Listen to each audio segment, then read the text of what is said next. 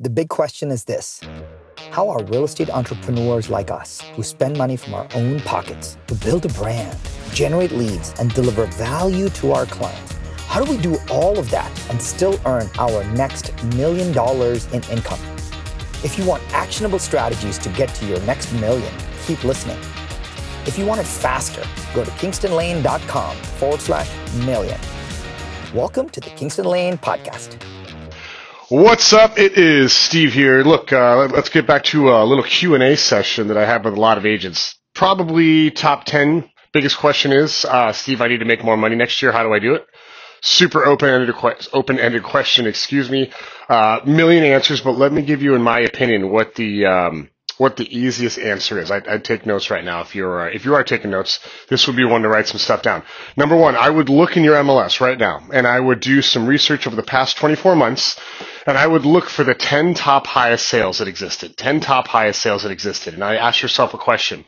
If I had to get one of those every 6 months, what would I do different? Okay, that's question number one. Look at the 10 top highest sales in your market. And the question you need to be asking yourself is, if I had to do one of those over the next, 6 months, two of them a year, right? What would I do different, right? How could I represent the buy side? How could I represent the listing side? Some of those might be investing deals. Some of those might be, just high-priced luxury sales, right? So just ask yourself the simple question: what can I do to get one of those every 6 months? Here's the second thing that one of my first mentors told me the very beginning of real estate time. He said, Steve, if you have Walmart solutions, you generate Walmart problems. And I didn't really know what that meant, right? And he said, if you're always discounting commission, you're going to attract clients that's only value proposition is discounted commission. If you're going to give concessions at the listing table, you're going to attract clients that want, that type of service. They're not going to see you for what you're worth. If you sell cheap properties, you're going to get cheap property problems. Now, listen, there's nothing wrong with selling inexpensive properties. There's nothing wrong with working in the bread and butter market. I'm not suggesting that's a bad market, but what I'm suggesting is you've got one of really a handful of choices right now. Number one, you can increase your fee. You could do that. You could just charge people more commission. That's a way to make more money next year.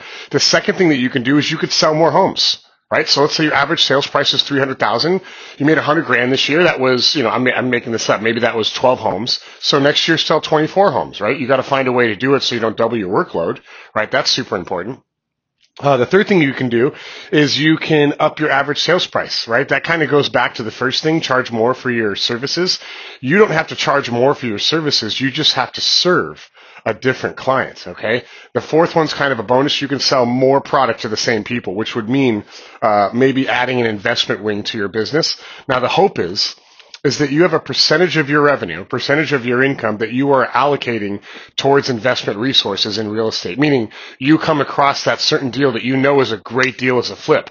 I don't know about you guys, but rather than listing flips, I would love for you to be the principal agent in those deals.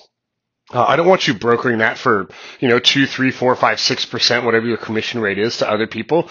Why don't you take all the profit and do the work on your own, right? That's what I would hope for you. So here's one thing I would take away. There's a couple things I would take away, actually. Number one, if you provide Walmart solutions, you will generate Walmart problems. The easiest way to make more money next year is to just solve bigger problems, right? If you can solve a $300,000 problem, which would mean a $300,000 house, why don't you work on solving $1 million problem and ultimately a $2 million problem and then a $3 million problem?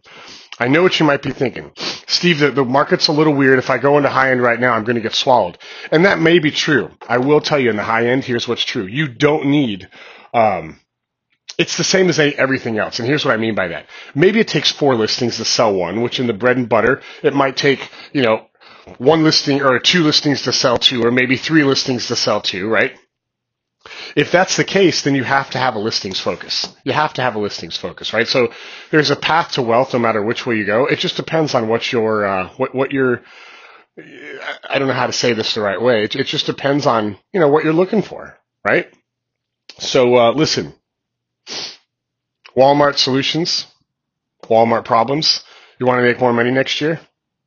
Bigger problems, bigger solutions, okay? My name's Steve Olson. Any questions, let us know. Hey, listen, if I'm doing a couple webinars this week, and if you want to learn how I'm going to help a small group of people just like you achieve massive scale in the business, there's only one way you can find out. Go to stevescale.com. .com, stevescale.com, like scale, like moving up, stevescale.com. I'm going to do a couple webinars this week. I'll show you what I'm going to roll out here shortly. And who knows, for some of you, maybe this resonates. Maybe I can help you scale. I'd love to be there. So stevescale.com. I'll see you there. Otherwise, chat on the next podcast. All right. Do you want more real estate secrets? Then go get all our best kept secrets that agents around the world are using to win more listings, grow their teams, and make a fortune every single day. Go to kingstonlane.com/secrets. That's kingstonlane.com/secrets.